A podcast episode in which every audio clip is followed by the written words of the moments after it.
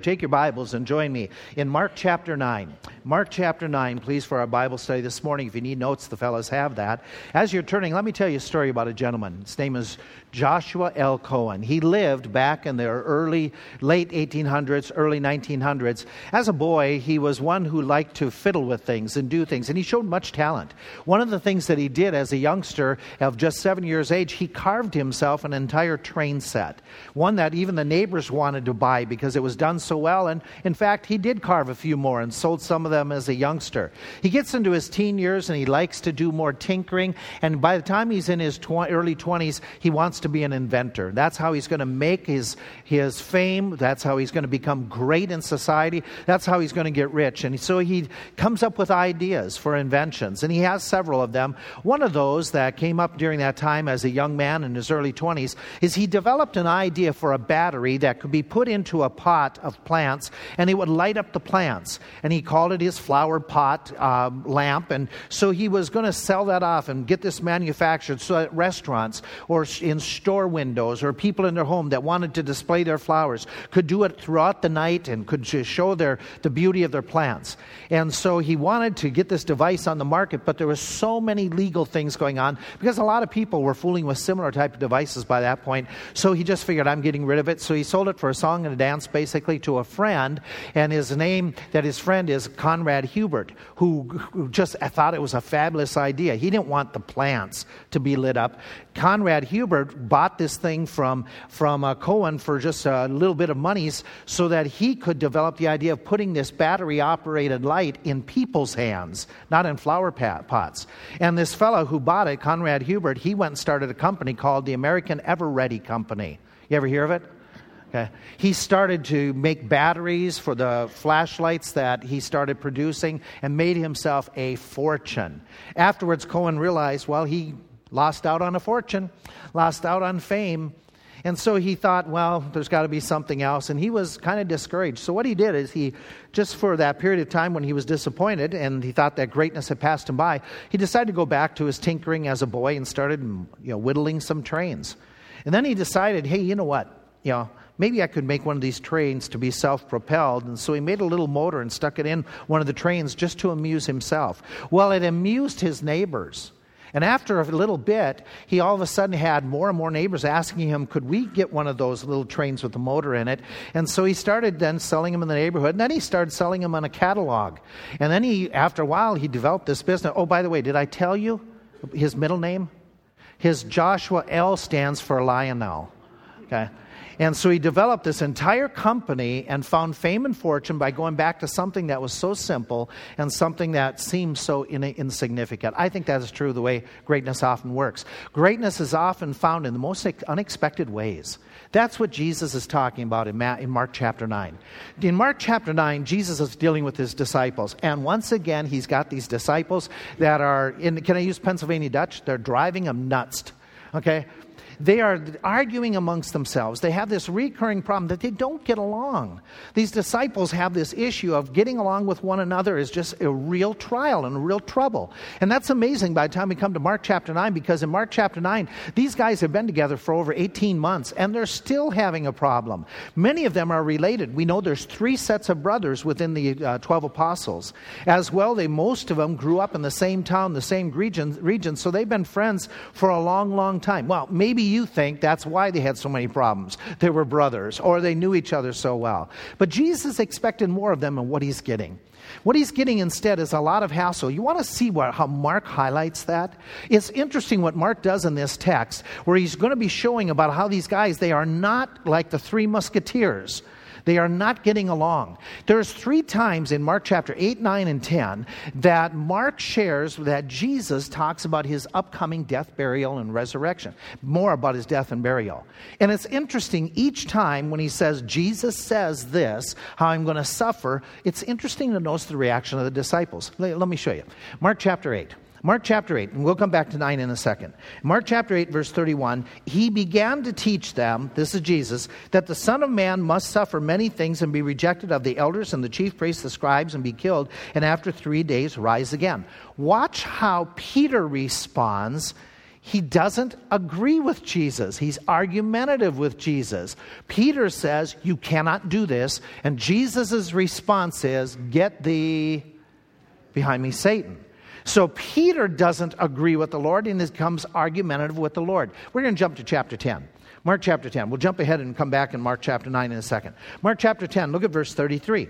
Jesus, in the same period of time, says, Behold, we are going to Jerusalem. The Son of Man shall be delivered unto the chief priests and the scribes. They shall condemn him to death and shall deliver him to the Gentiles. They shall mock him, scourge him, spit on him, shall kill him, and the third day he shall rise again. You would think that the disciples would say, Lord, how could they be so mean to you? Notice how they respond. Soon as they hear that, James and John ask for what? Can we sit on your seats next to you? Can we, you know, what's in it for us? How are we going to get out of this? And the rest of the disciples get mad and get jealous. Nobody is thinking about Jesus going to the cross, they're all thinking about their own crowns. They're all thinking about their own benefit. Mark chapter 9. Jesus is in the same setting. It's amazing. Again, Jesus is talking to them and he says, The Son of Man is delivered into the hands of men. They shall kill him. And after that he is killed, they shall rise the third day. They don't understand verse 32. But go a little bit further. The, what it says is Jesus approaches them when they get to the house where they're stopping, and it says, What were you arguing about? And they were arguing about, after Jesus said, I'm going to die, they were arguing about which of them was the greatest. Time and time again, he's revealing uh, his humility. He's revealing his sacrifice. He's revealing how he is serving others, and they're all about being served, getting served. And so Jesus is going along. They come to this house. And what's interesting, the terms, they come to this house of Capernaum. And just to give you a historical background, they have been in this Galilean region, the northern region. Down here's Jerusalem. They've been in this northern, northern region. They pause at Capernaum because they're on their way to Jerusalem. This is the last journey that Jesus is going to make to Jerusalem where he's going to die. And so this is his death walk, his baton walk, where all of a sudden he is headed for Jerusalem. He's saying, I'm going to die, I'm going to die. I'm headed this way. Well, they stop at Capernaum and they go into, in the Greek, it has the house. So there's a specific house, I don't know whose it is. They stop at the house, one that they're familiar with, and it says he sat down to teach them. Now, in Jewish culture, you and I you, would do a little bit different. Okay, we stand to teach, and, and we, we typically would say, okay, get above our kids and say, now look at me you know, and we're going to be authoritative. And so we kind of do it. In Jewish culture, it wouldn't be that way. In Jewish culture, if I really want you to listen and I really want to get your attention, I sit down. And so he sits down, and this is his serious talk with his disciples. And he gives them a very serious conversation. You read about that conversation that he is getting across to them about a serious matter. You read all about it from about verse 35 all the way down to the end of the chapter. Go to the end of the chapter. Catch with me what, how he wraps this up, because wrapping it up brings it all together. At the end of the conversation, he makes a couple comments. He says in chapter 9, down in verse 39, Everyone shall be salted with fire, and every sacrifice shall be salted with salt. Salt is good. But if the salt has lost its saltiness, wherewith will you season it? Have salt in yourselves and have peace one with another. And you and I look at that and go, uh, what? What are you talking about? Let's see if we can get a little bit of a little bit of a help here. Okay, salt was a very precious commodity back then. It still has its value today, but without refrigerators, without without a lot of the devices we have, it was really important for food. Without the medicines that we have, it was really important for dealing with wounds and sores and things like that. So they would use it to preserve their foods. They would use it in order to help cleanse the wounds. They would use to the point, by the way, that it even became salaris, is salt, salary. They would make payments at times. Roman soldiers were paid with salt. And so it was a really important commodity. Oh, yeah, they would use it to help with the flavor, but it was used more for purifying and preserving. And so, this talking about it, he is going to make that comment that salt has really, really good value. You folk, you guys, who I've been telling you, I'm going to die, I'm going to suffer, you guys are going to be salted with fire. You're going to be purified. You're going to go through experiences that you don't think. You keep on thinking about the crowns and all the good things, you're going to have some troubles. You're going to have some problems, but it's going to be to your benefit. It's going to help you spiritually. It's going to, it's going to improve. And just like salt could be used in a sense of making even a sacrifice better, because it was a valuable commodity that when you make a sacrifice, you could even add salt to it and it would enhance the sacrifice out of your pocketbook as well as in presence before the Lord. He said, You're a sacrifice. You're giving your life to the Lord, but you're going to be improved. You're going to be salted even more because the trials that are going to come into your life, and you're not expecting them. So your service is going to become even more improved. But what you have to realize salt is a good thing. And you guys are going to supposed to be the salt of the earth. And so I'm going to I'm going to even make you better and better to make an impact upon other people's lives. But there is the possibility with Dead Sea salt that it would lose its saltiness, it would lose its value. So that they knew this. And so he makes that comment. He says, But if the saltiness if you, who are supposed to be preserving, if you, who are supposed to be purifying the world around you, if you lose your impact, what good are you? If you are all about getting, getting, getting, and gaining, when I am here talking about sacrifice and serving, what good are you? And then he ends with this comment. He ends with this statement. If you look at it, he says, Have the salt in yourselves and have peace with one another. Why? They keep on arguing. They keep on having conflicts. How can they minister to other people if they don't get along? How can they expect the world to be influenced by their salt if they have lost the saltiness between them? If they are conflicts, having conflicts amongst themselves, if they aren't working with each other, if they aren't trying to build up each other, how are they going to help the world around them? You know, if I can just rephrase this one phrase and put it this way, his point is simply this be godly towards other disciples, be godly towards one another. That's his call. That's what he's asking them to do. And he tells them if now we back up and see the entire conversation, he mentions three areas that they need to work on that would help them to become more godly towards each other that first area is the area that starts off this whole story serving others, not wanting to be served. That includes one another. He starts off at the story. Let's pick up the beginning of this conversation, back in thir- verse 33. Back in verse 33, they've come into the house, they've sat down, he's beginning the conversation. He asks them, you know, What were you guys arguing about? When I told you I was going to die, I'm sacrificing everything, what was that you guys were arguing about? And here's what happens their response is deafening silence. Nobody's moving. You could hear a pin drop amongst the 12 because they feel embarrassed because they know exactly where this is going. They have been arguing over who would be the greatest. Which of them is going to get the greatest applause? Which of them is going to have the greatest seats? You understand their culture, where they're from. Their culture is so different than ours. Their culture was built about getting ahead. Can you imagine living in a society like that? Where it's all about me, myself, and I? Can you imagine that? This Jewish culture was all about, you know, making, making distinctions. The way you would dress, the way you would walk down the streets. You would walk certain paces behind the leading peoples. Nobody would walk side by side for somebody next to somebody who's important. You would follow them. The rabbi would lead. The Pharisees, they would lead. The Sadducees, they would lead. Their entourage would be behind them.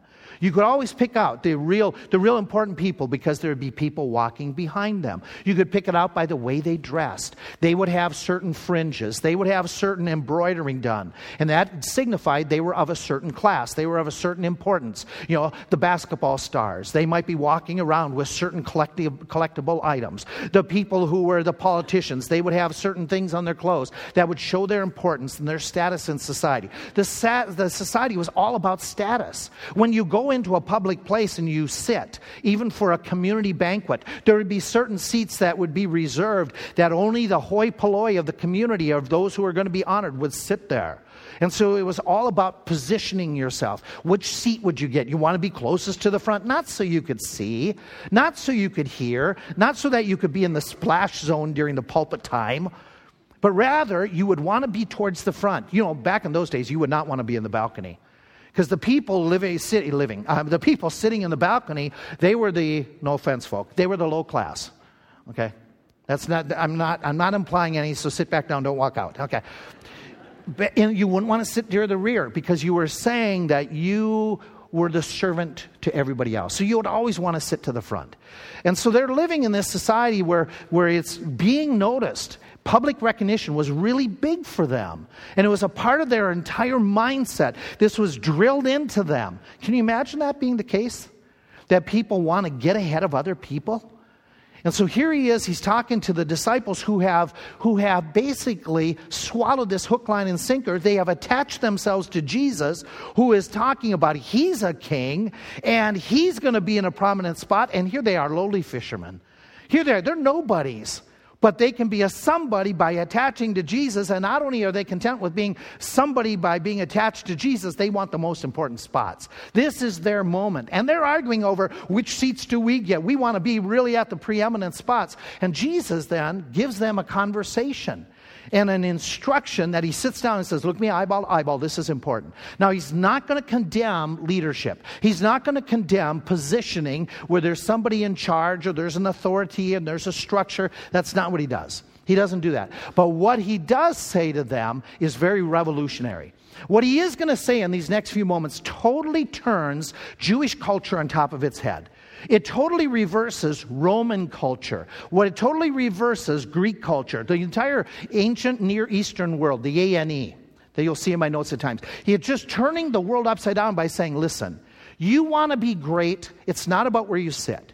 You want to be great, it, it, doesn't worry, it doesn't matter about your clothing. You want to be great, it's not about the money. It's not about the, the jingling, jangling jewels that you have that signify what you are. It's not about your positioning.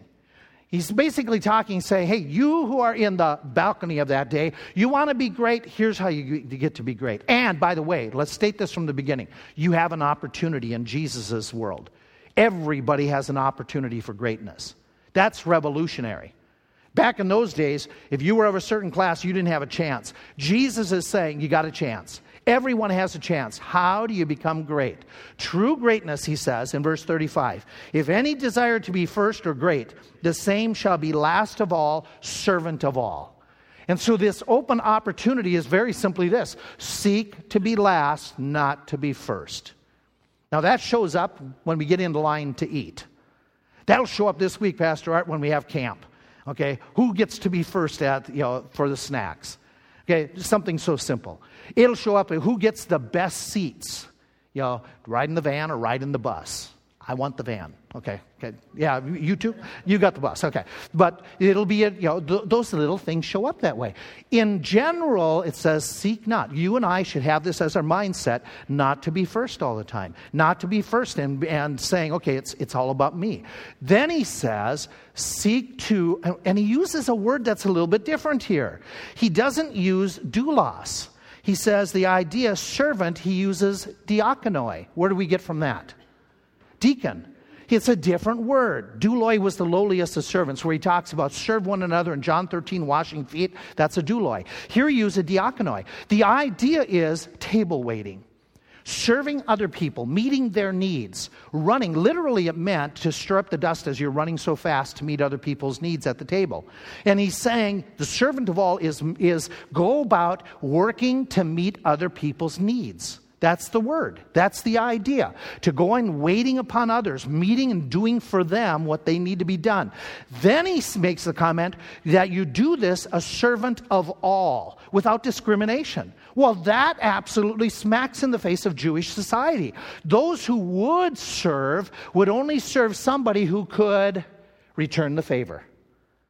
I would only have certain people in my home if they could have me back in their home. I'd only put certain people at key positions and, and give them public honor if they would return the favor. And he's saying that's not where in my, in, in my Christian world, that's not where we're at.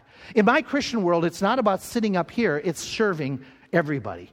In Jesus says, in my Christian world, it is about doing for others. In my Christian world, it is about doing for everybody, anybody, even those to whom they cannot give you benefit back. That's absolutely amazing that he's saying this to the disciples. And it's a phenomenal thought. By the way, put it in its context. The greatest of all beings who deserves to be served is the one who says, You should serve. The one who should be, who is, who is at this very moment, while he is talking to them, he is displaying the greatest service to mankind. Think about it. He has just announced to them twice, chapter 8, chapter 9, I'm headed to Jerusalem and I'm going to be beaten. I'm the Christ. I'm the King. I'm the Creator. And I am going to submit myself to the lowliest of servants, where I am going to become, for your benefit, for my benefit, I'm going to let them brutalize me. I'm going to let them attack me. Here he is on a mission of humility, on a mission of sacrifice, and a mission to serve. He is en route to Jerusalem, the greatest service that anybody has ever done for any of us in this room and all of us in this room. Jesus is giving his life for you and me. This is his plan. This is his intent. This is where he's traveling to. This is his running down to serve others, stirring up the dust, setting his face like a flint, we read in Isaiah, so as to give his life in service for you and me so we can have forgiveness. So we can have God's favor, so that one day we have His righteousness shared with us so we can enter into heaven. And all we need to do is repent of our sin, call upon Him to give us some of that righteousness that He possesses, to give us some of that forgiveness that He bought for us, and put it on our account. If we call with repentance, He then saves our soul, forgives us, covers us with His own righteousness, shares that with us. So when the Father looks at us, He sees the righteousness of Christ upon us the greatest of servants, the greatest of beings, in a mission of mercy, is saying to his friends, Stop thinking about yourselves. Here he is, the great example. And said, Guys, just look what I'm doing. Just look what I'm doing. You're supposed to have the mind of Christ and not exalt yourself, but exalt others. Then, to top it off, to help them out, he uses an illustration. He grabs a little child, a little child, and he holds the child. You have to understand the culture. In that culture, the children were not looked upon like kindness. If I grabbed a little child and brought a little kind, we do this at times. We do this sometimes in the services in the evenings where we have kids' choruses. We bring the little kids up and we have them do their, their music, and we do that because it's entertaining, it's fun, and we look at the kids with fondness and we enjoy them unable to do the actions and waving at us, and they're, they're cute. Not in that culture. In that culture, that's not how they would do put kids. You would never put a kid on a platform. Not in that culture. In that culture, kids were to be seen but not. Kids were dependents. That means in, in that culture, and I'm not saying they weren't loved by parents, but generally, kids were looked at, basically, those kids who were unable to produce, they were looked at more of a expenditure than a benefit to the family. And again, remember, you, you've got to put yourself out of American culture. Back in that days, it's all about survival. And survival was basically get your daily bread. And so you, the more mouths you have to feed wasn't necessarily exciting until and unless they were able to contribute to the farm work, contribute to watching the animals. So the little ones who weren't able yet to contribute, they were more of a drain than a delight. That's the culture. That's the mindset. It's different than you and my and mine uh, my idea. In fact, the word that Jesus may have spoken, and it'll show up here in a note somewhere. The word that Jesus spoke, if he's speaking Aramaic, which we understand he does, the word for little child and the word for servant were both the same. That's how they compared them. Atalia in the, in the Aramaic language. So when he's talking, oh, there it is. When he's talking and making that comment, he's saying, okay, he's got this little child who none of us, none of us, if we were living that culture, we would say greatness is coming up and focusing on kids. Nobody would do that. There is no benefit. There is only a drain to focus on the kids. In fact, what did the disciples do with little kids at another occasion? They kept them away from Jesus, and his response was, suffer children to come to me. They're, that's their culture. That's the way it operated. And so he says and makes this comment unless you receive one of these little ones, he said, in my name, he says, you're not going to be great. Wow, what a, what, a, what a challenge to them. This was his illustration of where it goes. That word of receive would you got to show kindness towards them. You got to show care for them. You got to diakonoi, serve those needs of those children. And that is the beginning. As we read in verse 36, he took the child, set the child in the midst of them, and he says, Whosoever shall receive one of the such children in my name receives me. Oh, watch how he completes this.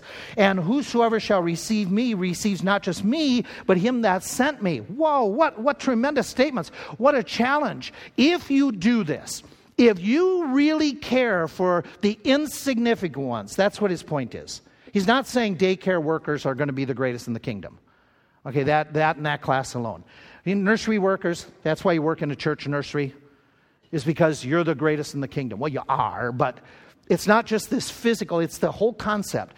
The people who are insignificant, the people who are lowly, the people that are often overlooked, you care for them. If you focus on them and you serve them, it's easy to serve a king because you might get a reward. It's easy to serve a rich man because you might get something out of it. You might be put in his will. He says, focus on somebody who can give you nothing.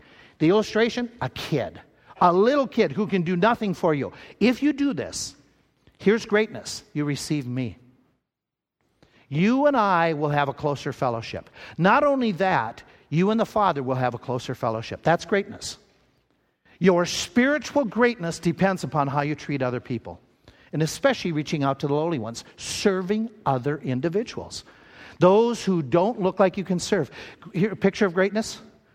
You've, you've remember that the colonial troops had a lot of difficulties. Well, Washington was away trying to get some more supplies. And uh, so he was still away from the camp. And some of the, he had left orders that they need to get themselves, get fortified, get some defenses taken care of. And it was down in the Philly region that they were supposed to get these fences and fortifications done. While he was away, there's a story that, that is told about one group that was under this corporal that were supposed to build up some of the ramparts. And they were supposed to take the rocks and take some of the trees that were nearby one of those fields. And they were working at it. And a civilian comes by riding up on a horse and he sees some soldiers working and he sees some man sitting on the horse, bossing them around, telling everybody what to do, yelling at them, calling them names. And the civilian says, uh, How come you're not working with these soldiers? If you're yelling and saying this is so important. He says, Well, I'm a corporal. I don't have to work. I'm a corporal. And the man said, Well, isn't this supposed to be done already? Aren't you guys, from what I hear, isn't didn't didn't the general say all this was yeah, these guys just don't work fast enough. Well, would it be helpful if you worked with them? I'm a corporal. So the man got off of the horse, the man in civilian clothes, and he helped the soldiers. When it was all done, the corporal said, Well, I guess I should thank you for what help you gave. You know, these men should have been able to do it themselves. You know, they're just lazy, whatever. And he says, you know, but thank you for helping. It did go much faster, and you seem to have some real good ideas about how to do this. Have you ever done this before? Yeah, I've done some of this before. But I tell you what, Corporal. And here's the quote that we read that's supposed to happen. Corporal, the next time you need a necessary job done that you feel you're above doing, just send a note to your commander in chief, George Washington, and I'll see if I'm free to come and lend a hand. That's greatness. Greatness is saying, I can do even the lowly task to make sure it gets done and to help those who are in the middle of it. The corporal had the wrong mindset. He had that mindset that the disciples had I'm above it all. Washington had the right idea. That greatness is not holding a position, being recognized, it's getting the job done by good leadership. So we have this. We have this idea that you and I, if we're going to portray greatness, we need to serve other people. That service can be done by lowly things. It can be done by cleaning, be done by visiting, it can be done by encouraging, it can be done by just fellowshipping and building up. It can be done by doing the most lowly tasks. Instead of having things done for you, do for others. Serve, serve, serve even in the little ways, in the un- undistinguishable ways, in the ways that in the middle of camp this week, serve others. In the middle of your household activities, in your family reunion activities, serve others. Serve, serve, serve. That's his concept. He says that here's where it is disciples are to be godly towards one another by seeking to serve one another. give you something else. Godly, godly towards one another by seeking to build disciples up, not tear them down. Watch what happens. The conversation continues. The conversation, and John, it says in verse 38, answered him. What, what do you mean, John answered him? John the Apostle speaks up at this moment about receiving people and serving people. And John speaks up as if to say, I'm not sure how else to render this. John is, is going to answer, is going to put something in this. Okay, that's a good thought, but here's when you don't receive someone. Let me, Jesus, let me add to your teaching. I'll give a PS, I'll give an addendum. You, you don't serve people, and I'll, and I'll illustrate how we didn't receive somebody and we were justified in doing it. And he goes on, he gives the story. He says, We answered, he said, Master, we saw one casting out devils in your name, and he followed not us. We forbade him because he followed not us. And so he's very proud of this. He's very excited about this. This is when you don't receive somebody. This fella, he didn't follow us. Now, I could pause and should have at, at times pause and have a lengthy discussion about what this passage says about the spirit world. This is such a critical thought for us that deserves an entire series because we in America are so materialistic. We are so physical oriented. We are so scientifically oriented that at times we don't understand the world the way the world around us does. Many other areas of the world, when you talk about spiritism, when you talk about the spiritual realm, they get it. They will say right away, there is demonic activity, there is spiritual activity. But when we come to here in America and we talk about warfare in the spiritual realm, even within the Christian community, it's poo pooed. There are times and surveys that show that amongst the young people, that the majority of Christian young people don't even believe there's a Satan that exists anymore. That's a shame because he is the enemy that you need to be on guard against. But if you don't think he's a threat, oh, that makes us so much more vulnerable. And so Jesus, very clearly in this text, is accepting the idea demons are real. He doesn't debate casting out demons at all he makes it very clear that they are opposed and need to be cast out. And he's even going to defend the man who's casting them out because these are real beings that are actively involved in opposing Christianity. And they can be overcome in Jesus' name. And so Jesus has some teaching here that is really, really important that he and he alone is the one who empowers this, con- this us to be able to combat this spirit world. But that's not the main focus. That's for another series. He says, when they say we forbade that man, and you have to understand why John said we stopped him. Maybe the we is he and James. I don't know. What other disciples? But he says, we stopped this guy because he didn't follow us. Okay. He didn't say because he didn't follow you, Jesus. He didn't follow us. Our criteria of fellowship is not based upon you and me, it's about people's relationship with Christ. That's the criteria. This whole ministry isn't about us, it's about Jesus Christ.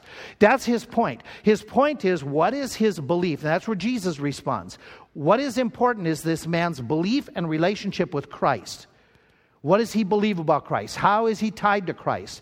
And since this man was serving in the name of Jesus, and understand, Jesus is highlighting this idea that it is only through his name that these things can be done.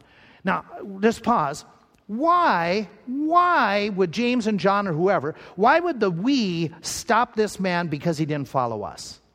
Were they were they no good in their mind? The guy's no good because he's not a part of our group. Can you imagine people thinking that? Can you imagine that unless they come to you know, our thing, they're not spiritual?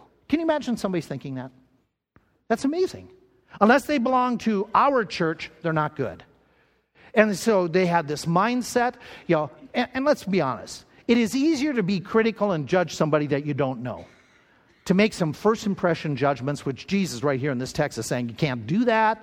Okay, but that's easy to do. I think that a lot of it has to do with what happened just previous. If you go to the early part of chapter 9, this really plays into it. Look at the setting of the early part of chapter 9. Remember, these guys want to have the parts of the kingdom. They don't want to divide it any smaller than amongst the 12.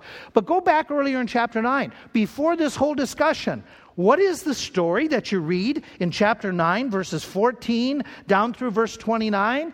What is this? It is the disciples being unable to do what? Cast out a demon. And Jesus says this can only come out by prayer and fasting. The disciples, some of the the we who stopped this man, could it be?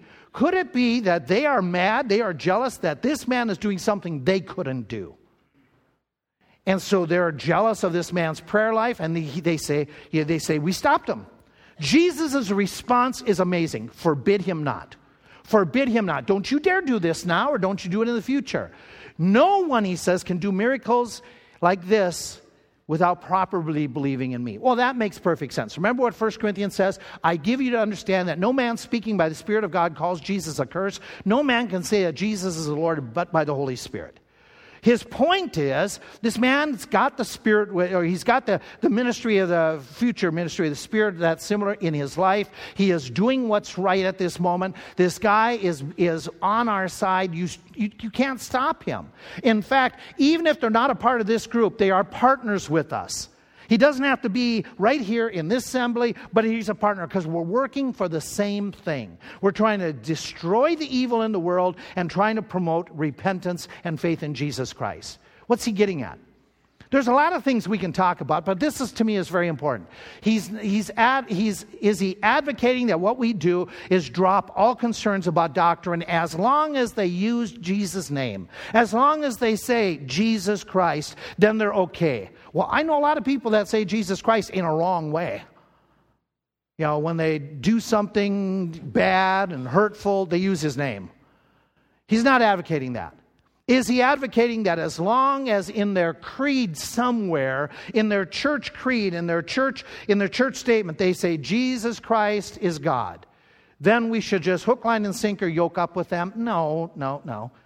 That's not what he's advocating throughout Scripture. We know that. He's already you know, put in Scriptures, uh, he's already made statements about you know, pointing out whether somebody has real fruit in their life. He's already given the Sermon on the Mount that some will claim that they're casting out demons in his name, but they don't have fruitfulness. He's already pointed that out. John 17, he's going to talk about being sanctified by truth. Truth and love and unity is the key. We can go to multiple epistles that would talk about don't we or an angel from heaven come and preach any other gospel than the gospel that is preached, let him be accursed. We could run to 2 Timothy where it says, Study to show thyself approved unto God, a workman that needeth not to be ashamed, rightly dividing the word of truth. So he's not advocating, well, as long as they just, they just talk about Jesus in any way, shape, or form, it's okay. He's not, but, but here's what he's advocating for those of us. Now, doctrine, doctrine isn't his big point, it's a concern for us. But his big point to his disciples, right here at this moment, was this. He was saying they need to consider more inclusiveness than exclusiveness in their attitude. To, to stop being so combative when it isn't necessary, when it isn't appropriate. And that's not, I'm not talking, please don't react to say, oh, you're talking about, you know, we should get together with everybody no matter what they believe. I, I, I don't believe that. I'm not saying that. I'm saying what he's talking about to his disciples is that those disciples at times exclude themselves from others who are believing right and ministering right, and we attack them when we shouldn't. When Peter or when Paul even writes from prison, he says, Hey, listen, I don't care if they're doing it out of the wrong motive. The gospel of Christ is being presented. And I'm thankful for that. Hey, let me see if I can illustrate this way. Just because we don't know someone doesn't mean that they're fair game for us to criticize. We don't know anything about them, but I'm sure they're not good because I don't know about them. Are you kidding? What criteria is that? Is, is should we, just because they're in a different church in this community, they're in a different church means that we can criticize them? That we can attack their ministries because they're not a part of our church? Who said that this is the only church that can be in this, this community? Who said, now I think this is the best church in the community because I think we have the greatest congregation. But that doesn't mean that the others are our enemies. This isn't a, this isn't a marketplace for souls to see who can get the most. We're not in a competition as a car salesman would be or a grocery store. We're trying to win the world to Christ. And if other brothers and sisters are in a different ministry winning people to Christ, God bless them and let us pray for them. And let us encourage their ministries. And not condemn their ministries. Might they do things different? Might they have different standards? Might they impose that everybody should have a tuft? Well, that's a thought, okay? God bless those ministries. You know where, where it just irritates? Because they don't go to my Christian college, they're not as spiritual as me. Really? Really? Which one of the Christian colleges is the only one that God has started? Which one of them, which one of the Christian day schools in this region is the only one to be that the others should all stop? If they're doing the work for Christ with right doctrine, God bless them and let's pray for them. And let's consider them not our enemies, but our brothers and sisters. Now, I'm going to still keep my nose to the grindstone with this ministry because this is the flock that God has given me. But the others are not our enemies. And there needs to be that attitude that we are saying, wait, wait a minute. Even if we're not involved with the same ministry, they, we, we've got to be careful what we say and what we, how we talk and how we treat others. Then he adds to this. Then he uh, watch what he adds on top of this. Then after he says, "Don't do this, don't you know, don't stop them," he goes on and makes a statement: "For whosoever is not against us is what? He's for us." He didn't stop there. Look at your Bibles. He continues with another statement in this same setting. He adds to that. He says, Whosoever shall give you a cup of water to drink in my name because you belong to Christ, verily I say you, he shall not lose his reward. What does that have to do with the price of meat in China? How do those things go together? They go together wonderfully. Disciples, you are criticizing somebody who isn't a part of your group, and that's wrong. As long as they're doing ministry for the promotion of truth and the gospel of Christ, thumbs up to them. And I'm going to tell you something else, disciples. Not everybody in your group has to do the same ministry. Not everybody has to do what you are doing. Some will do more menial tasks, some will cast out demons, some will give water, but it all counts in my book.